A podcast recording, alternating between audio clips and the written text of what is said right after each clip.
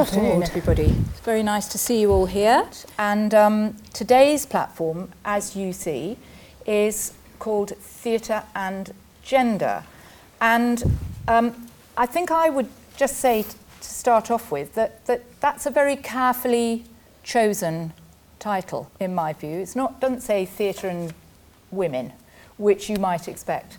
But as it happens, the panel on the stage is dominated by women, um, but there is one brave man. Hey. And they are, from the right, Gemma Bodine, Dominic Cook, Mel Kenyon, and Bryony Lavery. And uh, I'm sure that to most of you who are no doubt theatre um, uh, aficionados, they don't need any introduction. But in case they do, I'm going to ask them to introduce themselves.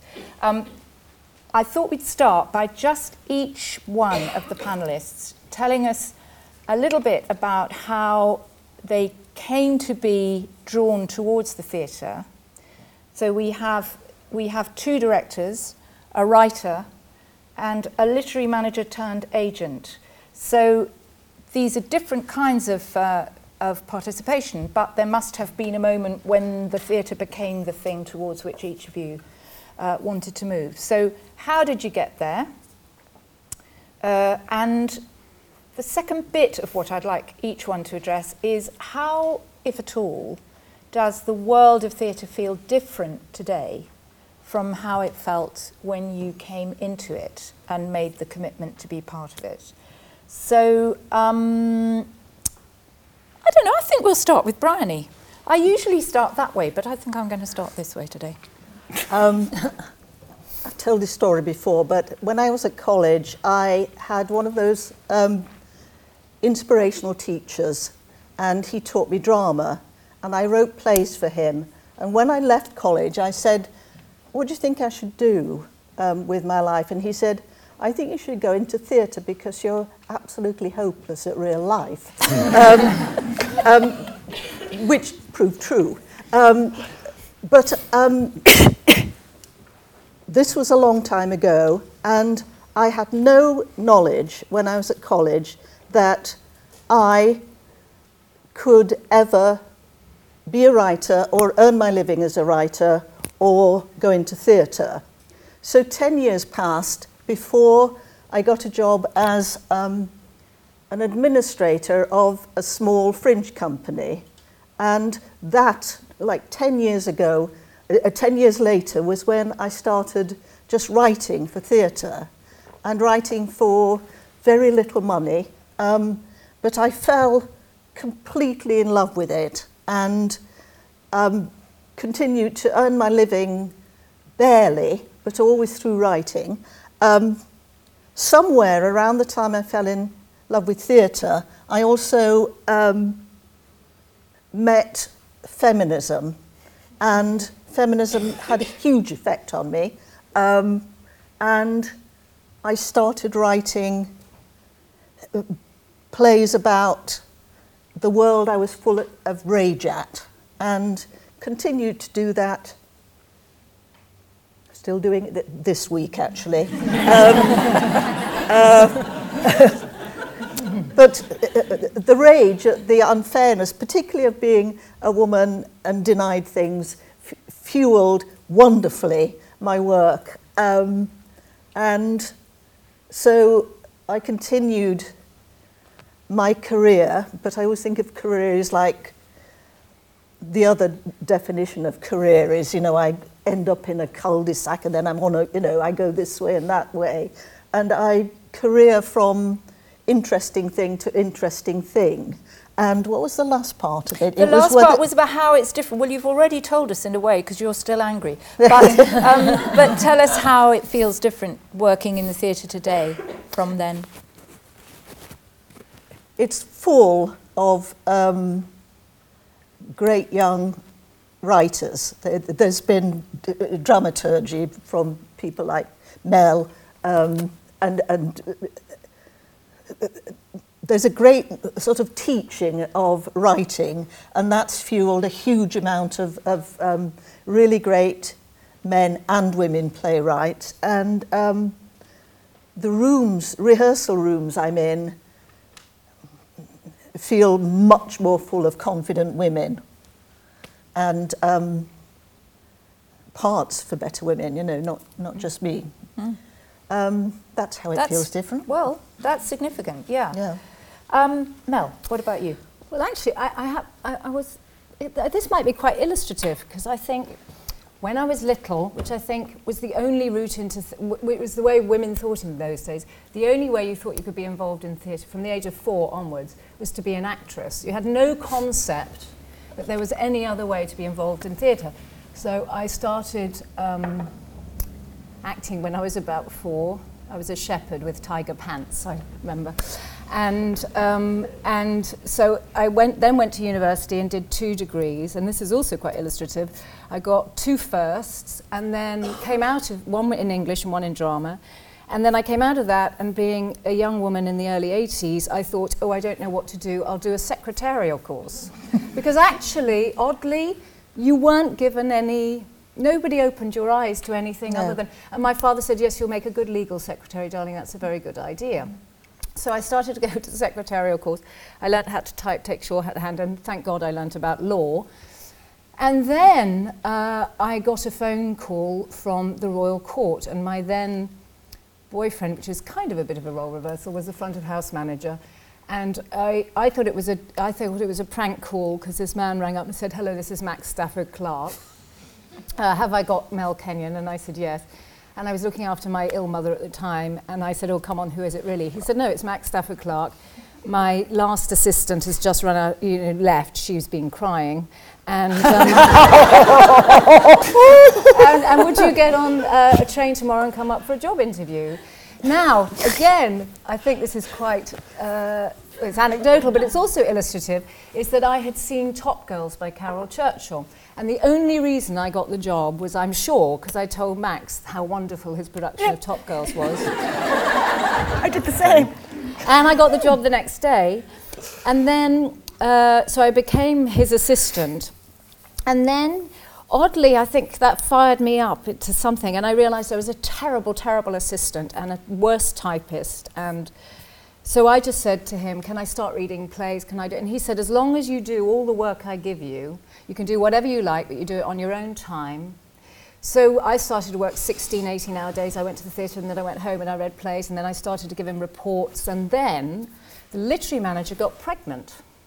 And actually, again, you know, she got pregnant, and there wasn't any provision for that. So Kate left, and within eight months, I was the literary manager at the Royal Court at the tender age of whatever it was, twenty-five.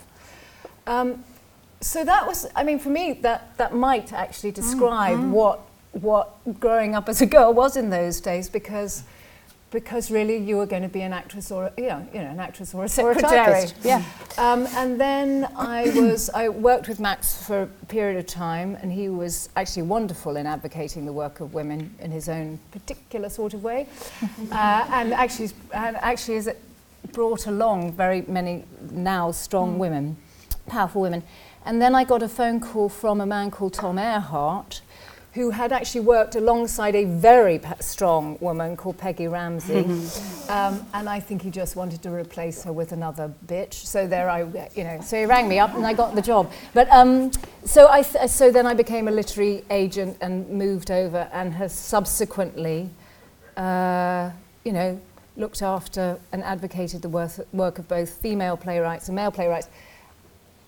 Tell us about how it's different now from when you... Well, it's different now. I tell you what, I te there are two things that are different now.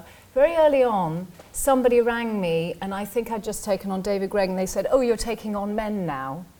As though being, as though being a woman and being gay, somehow I could only identify with women's work, which was absolute nonsense. Um, and I think now, uh, I mean, there are a lot of things that sadly are the same, but now I find that there are a lot of extraordinary young women who are extremely talented and and have the confidence, because sometimes you can be very talented, but you can't, you either don't have the confidence or personality. And when I use the word exploit, I don't mean that in a horrible way, to exploit your own talent. And I think a lot of these girls are not ashamed of being talented and bright. And that's, and nor are the men who work alongside them or who are their partners. Nowadays, if you were a smart woman, you were an anomaly, or if you were talented, you were even more of an anomaly. But now these men genuinely admire and respect the young women, which makes life a lot easier. And there's an awful lot of them, so they can't pick us off with a gun. Right, so Dominic. Did you bring your gun? No. Left it in the green room. Very good. Um, well, seems like you're the natural next person to speak on this subject. So tell us about how you got where you got. Um, well, I went to university. I never imagined I would work in the theatre. I did do a degree in English and drama because I was interested in drama. Um, I went to, I mean, it, it, what's relevant, I think, to this conversation is that my first memories of going to the theatre as an independent person rather than going on school trips were astonishing work by women. Because I, there were, at that point in the mid eighties, certainly in terms of playwriting, women were doing the key plays, mm-hmm. whether it was Bryony, whether it was Caryl we've talked about, whether it was Timberlake Merdenbaker, you know, Claire McIntyre. These were the writers who were doing the work that was truly groundbreaking. And also I had an amazing experience in terms of my aspiration as a director, watching Deborah Warner's production of Titus Andronicus, because I was at university at Warwick, so I went to see quite a lot of stuff at Stratford, which just blew my mind. I mean, it was so radical in, in every way, aesthetically, in its thinking, and it was so fresh. And, and that, I started to think, oh, well, maybe I could, you know, maybe this is something I want to work in. Uh, I directed a little bit at university, um, and then I went, went and got a job in television as a runner. And I worked on this T V programme, which was in the Docklands. It was filmed in the Docklands. It was such a desperately unhappy place. I mean, I used to walk down the corridor and you could literally hear people sobbing in their offices as you went down. I thought, I'm not sure this is for me. So I essentially, to cut a very long story short, I, st I started a theatre company basically because I didn't believe that anyone would give me a job in the theatre. I had no idea how you went about it. So I don't think that's a gender-specific thing because there was there were no models. I mean, you just didn't really know. So I thought, well, the best way to do it is just to kind of do it and see whether anyone takes notice. So I, I, st I started the theatre company. I ran that for about two and a half years. All I learned was how to do V A T returns. I became brilliant in administration, but I wasn't really learning how to direct. I didn't know the first thing about it. And through a, a series of kind of strange events, I, I got a job at the R S C after that as an assistant director, which was a really formative experience for me. Then I stopped being an assistant director. It was in, that's the worst bit. That was incredibly hard. I was working, working as a painter decorator for the best part of two years. I was working in a friend's shop. No one would give me a job. I did a job at the uh, Gate, but it was unpaid. I mean, it was just trying to make a, make a living. Then gradually I started to get freelance work. And then Stephen Daldry came and saw a show I did, and he brought me in very kind of gradually into the court. And that's how my relationship there started. And then I uh, went there as an associate director, and then to the R S C as associate director. And then I became artistic director of the, of the of the court, but it was quite a slow. There were no kind of overnight, you know, changes. I mean, I think in terms of the, the second part of the question, I would say there's a lot to be very happy about. In that, I mean, somewhere like the court when I was there, most of the management positions were held by women, mm. and um, and I agree. I think that you know, incredibly heartening, especially in pl with well, playwrights and directors, mm-hmm. to see so many talented and competent young women coming through. And someone like Lindsay Turner, mm-hmm. I think, is fantastic, you know, who can actually not only uh, direct at a very high level, but can also do big West End shows. Mm. I think is, is really is really is really quite something.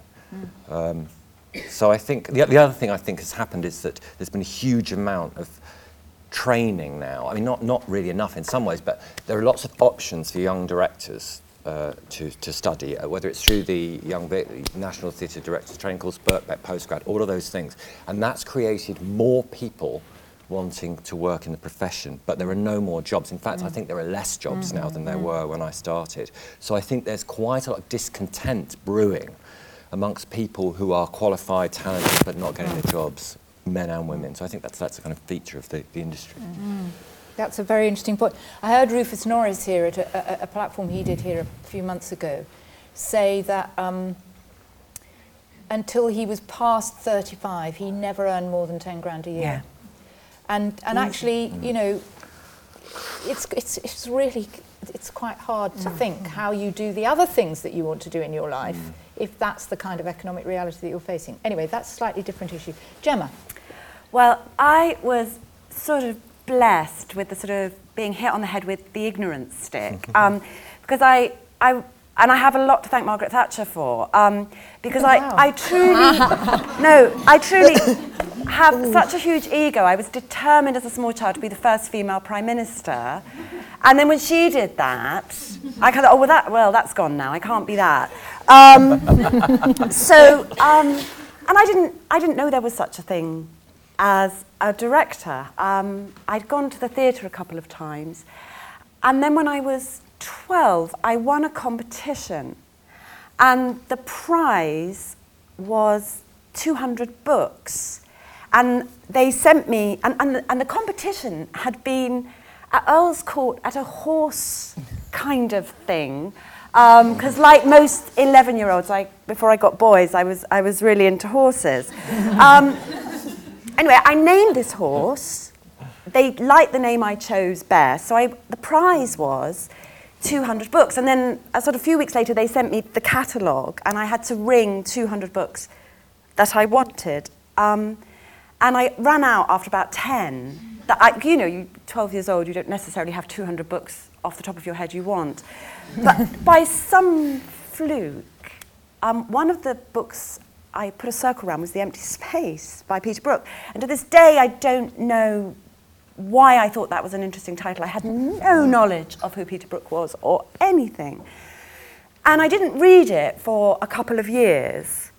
Um, and all I got from it, because I certainly didn't understand it, was that there was a job called a theatre director. Um, and it seemed to encompass the things in life I love: human psychology, history, music, literature. Um, I was a sort of single-parented, girly, single-only child swot, really. And, um, and I just went on a mission, and it never occurred to me, again, that ignorance stick was really useful, that there was a universe in which I didn't have a right to be that. And um, all there is on my C V is directing. From then on, I started up a drama society at school. I only wanted to direct plays. I only read plays. I went to Dublin, uni- Trinity University, and I ended up running the drama society there. And I was, but it never occurred to me. I was so depoliticised, if you like. It never occurred to me I didn't have a right to do anything. And cut to graduating and writing to Max Stafford-Clark, who seems to feature rather prominently. Um, and indeed, I, my first job was assisting him on the tenth anniversary of, of Top Girls. Uh, he, he, he redirected it. Um, but again, I, I, I marched into his office, and he's, he actually sent me away after the first five minutes, because he said, well, I, I view directing as a sort of marriage, um, and I like to know that you really love my work. I'd never seen his play. I thought I had an absolute right to be his assistant, but I'd never actually gone into the Royal Court and seen a play. Um, cut to, I get that job because I did, I had, did know his work. I'd been in Ireland and I'd read everything, and I did know the play and all of those things. But I remember marching into Max's office after about a week of being assistant, refusing to do any photocopying, and asking when he was going to give me a show in the main house. And he went, well, I'm not. Um, you've just started, I don't know what. And it, it was this kind of blessed ignorance of a universe in which I didn't have a right to do things. And I was, I'm a much more timorous human being now. If, if, if somebody said to me, you've got a, ma- you've got a show uh, in the main house at the Royal Court, I would actually lose sleep about it, and I'd worry about that production, and I'd get ready. Not then. I would have just, you know, and I'd have had Judi Dench in the cast, and Ian McKellen, and I'd have given them notes, and I'd have not cared whether they took them or not. So um, this sounds like a kind of reverse story compared with everyone yeah. else's, that you started with bags of confidence and are now feeling that maybe you don't have the same rights. But but in all seriousness, where where so with all of that energy and confidence mm. going for you, what do you think now would be the experience of a, a young woman coming into the profession as you were then?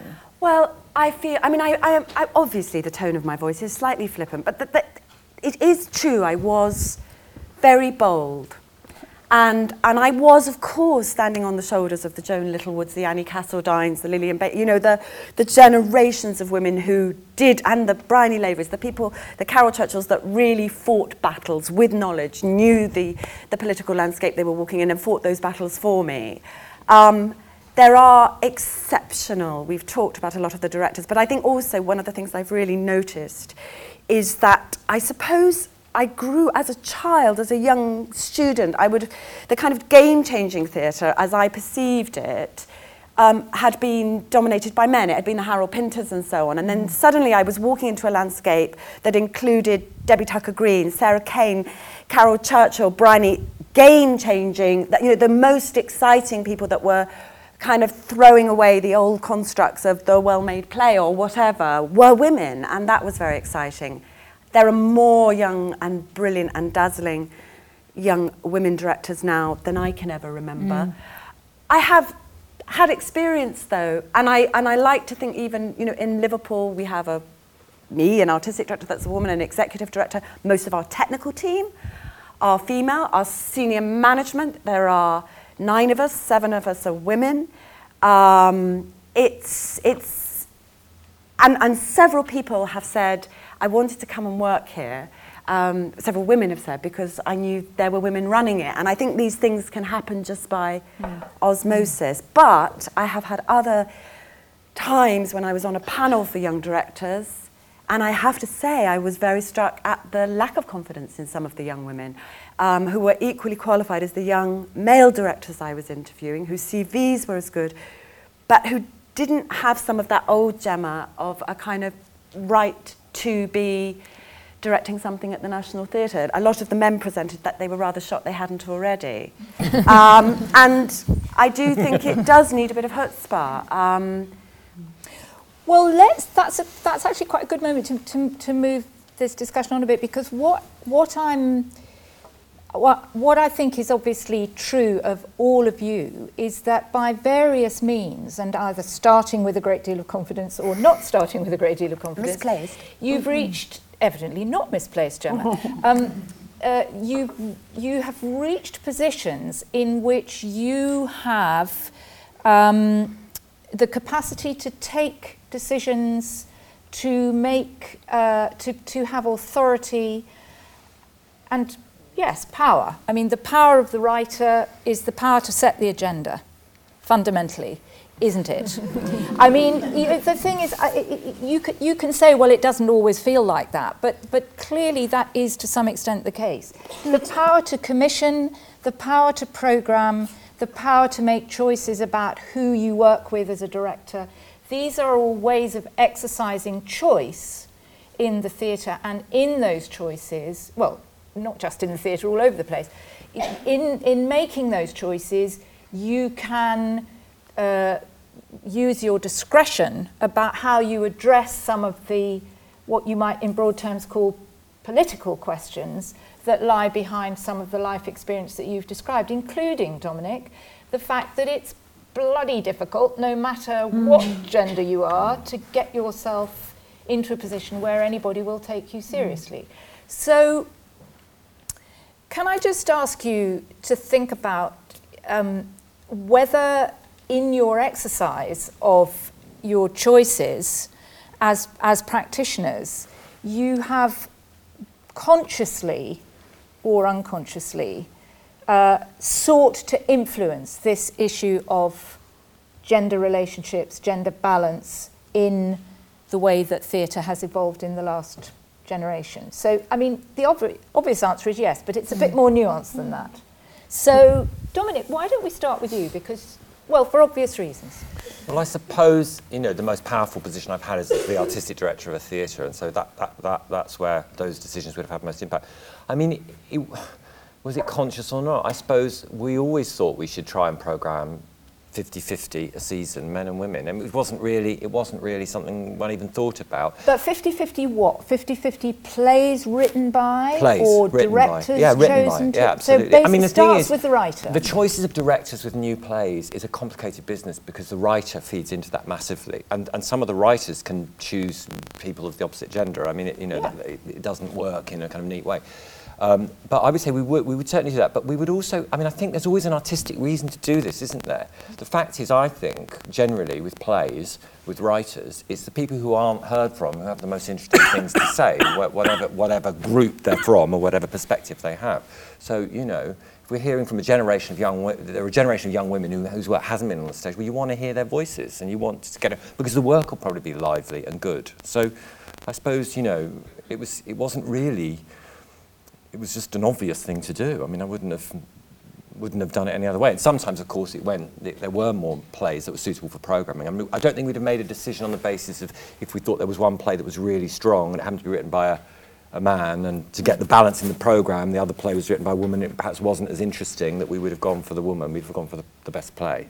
Yeah. But we'd always be thinking about that in, in terms of the feel and the ecology of the whole programme, what we're offering to a public, you know. So, Mel, in terms of how you, first as a, as a literary manager where you're involved mm. in the commissioning of work, and as an agent where you're involved in taking people's work and placing it where it, well, mm. it's more than that, but d- d- are you also aware of needing to make quite careful choices? Well, I fall in love with, you know, you've, if you're going to look after somebody for thirty or fifty years, you have to mm. fall in love with the work. It's mm. very simple. It's, it's even, wor- being an agent is actually, if you like, more, well, if I think if you're a good agent, is more, in a strange sort of way, more burdensome than programming a single play. Because you know you're going to have a long period of time with this person, and you'll go up and down together, and sometimes you'll hit a high, and many times you'll hit a low. And if you're not in love with the work, absolutely and completely, and partly in love with the person, I think that, because you fall in love with the spirit of the work and invariably you kind of have deep affection for the human being that wrote it. Um, so that first and foremost, you fall in love with the work and and you want to advocate it and be part of that person's career and help them. I think the truth is, and this is going to be, I hope it's not divisive, but I think the truth is often it's easier to place and advocate the work of men than it is of women, and however passionate my advocacy, there's, there is there is still, it's getting less and less, thank God, but there's a subliminal misogyny that you cannot really circumvent. So you know it's there, and you have to deal with it as best you can, and and and you know, from Phyllis and Caryl and Sarah Kane and everyone, we've come across it, and the, the vitriol that women. The vitriol that the work can be met with when it's a female playwright. I mean, the vitriol with which Sarah was mm. Mm. encountered, the vitriol Phyllis encountered. And, and, you know, in a different sort of way, I looked after Timberlake for a very long time, and one critic said, well, we don't really like her because she's just too clever for us. We don't, you know, there was the idea yeah. that somehow she was grand and clever, and therefore they weren't really ever going to give her a great review after Our Country's Good because she was, you know... So there's, and there's a notion that Caryl gets away with it because kind of she writes a bit like a man, and so that's great. And therefore she's allowed to take on big socio-political subjects. Some of the younger girls, you know, for Zinni Harris, do, writing something like The Wheel, it's like, why is she writing like Brecht and Edward Bond? My God, what next? A dog will walk on its hind legs. Um, Sarah was the same. You know, how dare she write about violence in that way? You know, who, who does she think she is? Let's put her in an asylum, which is basically oh, what wow. the reviews were. Mm. So you're kind of combating this thing, which isn't, I mean, if you were if you were strident about it all day, every day, it would get exhausting. But what you then have to do is make sure that those women are emotionally, psychologically, and artistically supported, and you try and put them with people. You know, Dominic was wonderful when he was at the court, Max was wonderful. There are certain artistic directors who are far more open to the work of women than other artistic directors, and you know that in your heart of hearts. It's not articulated, it's just how it is, and therefore you don't necessarily go to those artistic directors who aren't sympathetic with a play written by a young woman. Mm. I mean, because it, you're going to have to negotiate things you don't really want to negotiate because it becomes tiresome and it ruins your relationship with the play and the writer's relationship with the play. So it's it's terribly complicated. Mm. And you know, even Lucy Kirkwood's just had a huge success. But, you know, she was asked questions like, well, what do you and the other Lucy think about both being called Lucy? I mean, no. I was like, actually a question in a fucking interview. I mean, you know, you just kind of go, well, what does David think about the sixteen other Davids that are also writing blues? It's, you know, of course, part, part the, the unsaid bit of this is is who's doing the asking and who's doing yeah. the, the, the commenting, yeah. um, which is not a subject we've got time for, but it is extremely yeah. relevant, isn't it?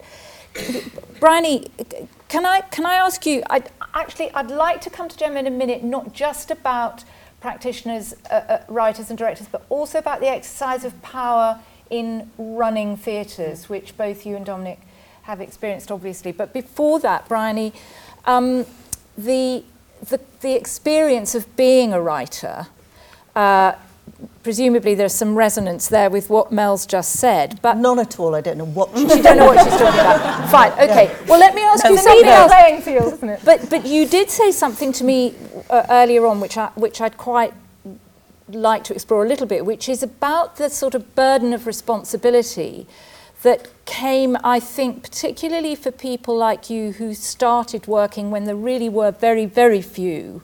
Uh, women doing what you did, or at least the perception was there were very few. Um, and the, the responsibility of having to be a trailblazer and having to uh, make the case, as it were, for your, not just for your work, but for your gender. Did that, was, was that part of how you grew up into your writing life? Yes, I remember, I remember very distinctly feeling that I should that my work should be this sort of job creation scheme for um, really good women actors who were, you know, had two minor parts in a big boys' play. Um, and I think I was influenced by Monstrous Regiment, who actually started as a company because all these actors turned up for, uh, these women actors turned up for one role um, in a socialist group called Belt and Braces. Mm. And so learning from that, I, I did write for ages. I would do mostly women's parts in, in and um, women-centred stuff. And then one day I was feeling a little jaded because I always have to learn by example. And I met Leanne Orkin, who, um, and she said, how are you? I said, oh, I'm a bit, I got to do a play about women. And she said, oh, do you know, I got to do a play about Jews, and um, and you know, because because Leanne, yeah. you know, and, and we both. I said we could not do that, and suddenly the weight lifted off both of you know, and we suddenly thought, oh, we can do a play about anything, and it was a huge epiphany for both of us. Um, and um, since then, you know. I've done plays about about submarines and boxing, and the first question from everybody is, you know, so why are you writing about submarines? Mm. You know, because you're a woman. Brackets, yeah. because you're yeah. a woman. Yeah. Yeah. yeah. And so, so you have made choices that take you into areas where, you know, you don't feel that you have to represent womankind. Well, now, now, because um, what what has happened is I've written so much that now um, somebody comes and says, "I'm thinking about this subject.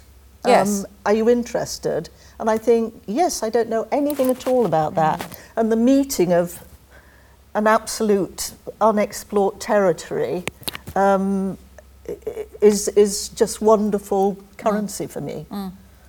So now you're just Bryony Lavery without brackets woman ha. afterwards. No. No. Um, what, of course, one realises is that it then, if if it, if there isn't, um, it isn't, if you, sh- if you stop thinking you should do something and think you can do that.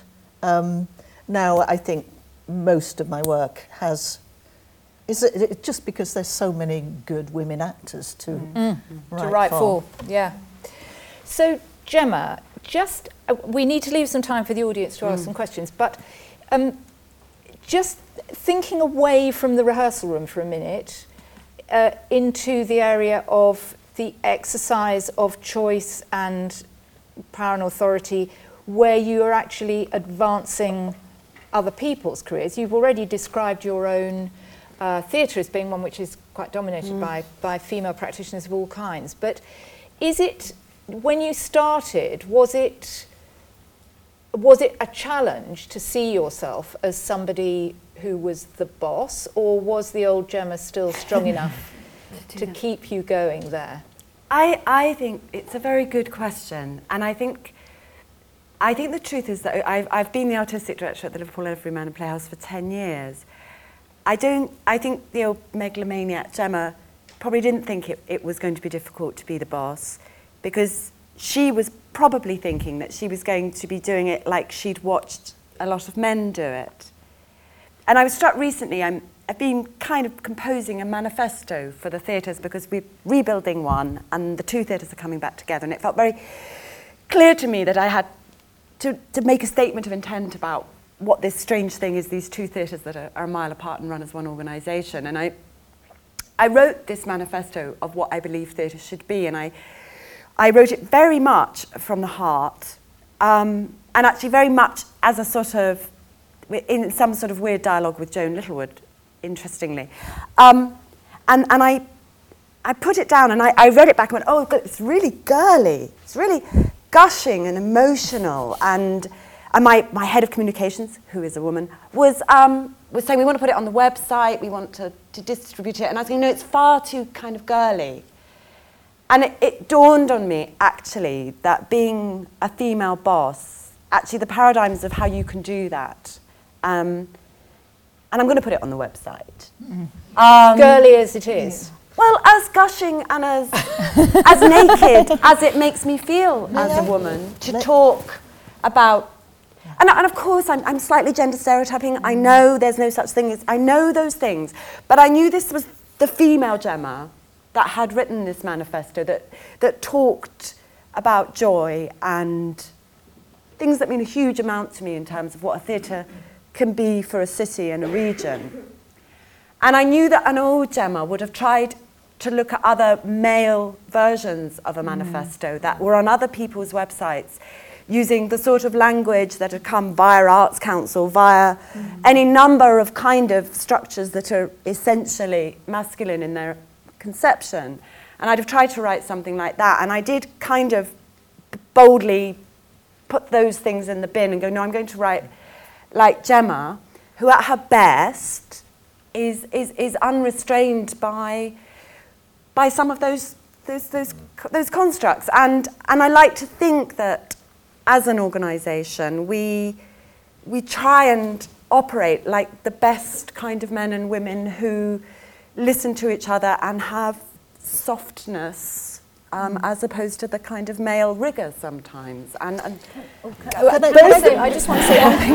I, I, I'm going to ask really Bryony and, and then mm. Mel just to comment on that. Yeah. yeah. Um, well, I've had the privilege and joy of reading the manifesto, because I visited um, Liverpool Everyman two mm. weeks ago, and it's it's strong, it's powerful, it's it's full of humanity.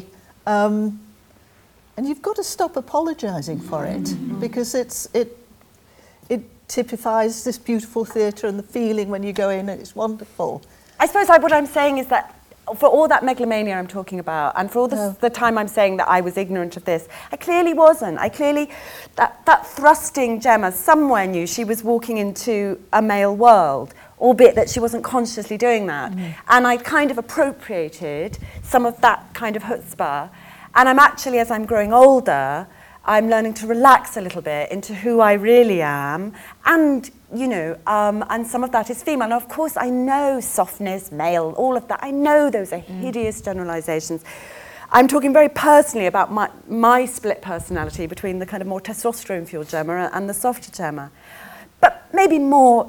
More importantly, you have to put in proper structures. We we ask all our um, plays that are um, that are uncommissioned to come without a name on it. We we try to read things without knowing people's gender. We we have at the moment, when we last checked, we had sixty percent of our um, unsolicited scripts were coming from men and forty, and we, we're really trying to work out how we break that down so that, and, we, and we were discovering actually that some of these issues aren't about gender, they're about women who are carers, who don't have time to, that there are all sorts, you know, they're not necessarily, so we're, there are, very, there are things that we do that look at how we can find parity in, in certainly with our writers um, and the work that we put on. Okay, Mel, I just want say, to say what you want to say, thing, and then I'll open up. Uh, the inspirational thing, I think, and maybe it's just a generational thing mm. now because we've all grown up together. So maybe it's because we know each other relatively well, very well. Mm. But actually, what I'm what I'm finding, which is I find very inspiring, is actually the openness of communication and the honesty with which a lot of us are now communicating. And it seems that political structures with a small p, and I think men, whether it was conscious or not, were very political in how they engaged. And I think now, actually, the lovely thing about having a lot of women working within the industry, something slightly broken through, and I think there's a kind of honesty in the, which, the way mm. in which we all engage with each other, which I hope is very refreshing and is very progressive in the long term, because it makes life a lot easier, I can tell well, you. Well, let's hope. We, we were saying earlier that, of course, all of this change, though it feels as though it's taken forever and, and, and has been very, very hard fought, has nonetheless mostly occurred in an extremely short period mm. of time. And so uh, with, with generations of history behind us that prescribe a completely different kind of way of thinking about uh, gender issues. And so uh, we have to um, hope that what has transpired in the last generation of practitioners in the theatre is actually sufficiently bedded in that we can't go backwards from it. But um, I will leave that thought hanging and ask for a bit of light on the audience. I'm afraid we haven't got all that much time, but um, just let me have a look and see where these questions are going to come from. Right, I'll start here and move round. One. So the question is, how do you cope with being a practitioner in the theatre if you have children? Um, just as a matter of interest, I know Gemma has children. Any, any other parents on the panel?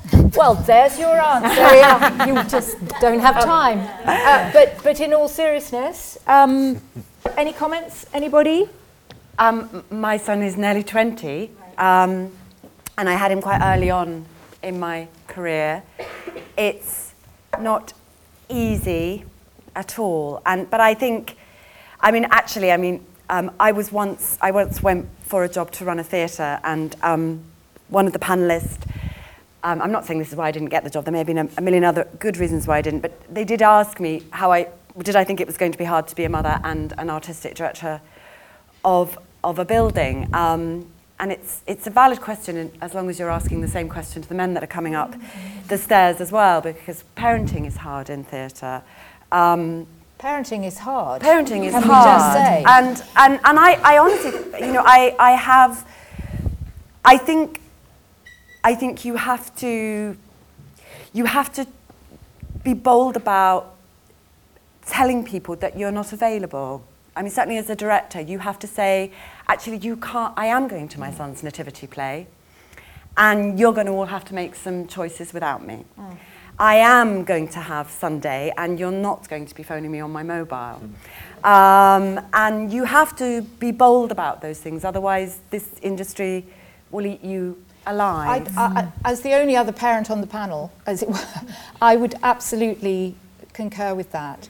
But I do warn you, I have two children, both grown up, one of them has children of her own, and it's perfectly clear to me that since they both became performers, there is an inherent danger in involving them very early on, but it is a jolly good way. I mean, you've got, you've absolutely got to, you've got to insist that that is who you are, and not something that you disguise, cover up, and otherwise try to keep in the background. I mean, it is quite extraordinary that in the national theatres, I mean, the huge national theatres in this country, we don't actually have creches for actresses. I mean, Royal Shakespeare Company does. They just one at the R S C, yeah. yeah. Um, it's quite, listen, you know, we could get really stuck on this one, and we must move on. So thank you for your question. Yeah, this is actually a really good question, and one which we would probably need a whole other hour to answer properly, but it's about the power structures as it were, behind the scenes on boards, and whether there is really the kind of gender parity we were looking for there. Well, um, Dominic, would you like to kick off on that? Um, you see, I don't know that many boards. I mean, I think there are big issues around boards of theatres, full stop. Where do the people come from? Lack of representation of artists of both genders. Mm. I mean, I think there are, there are, there are, there are real problems in some theatres with who is making the decisions about appointments and so on.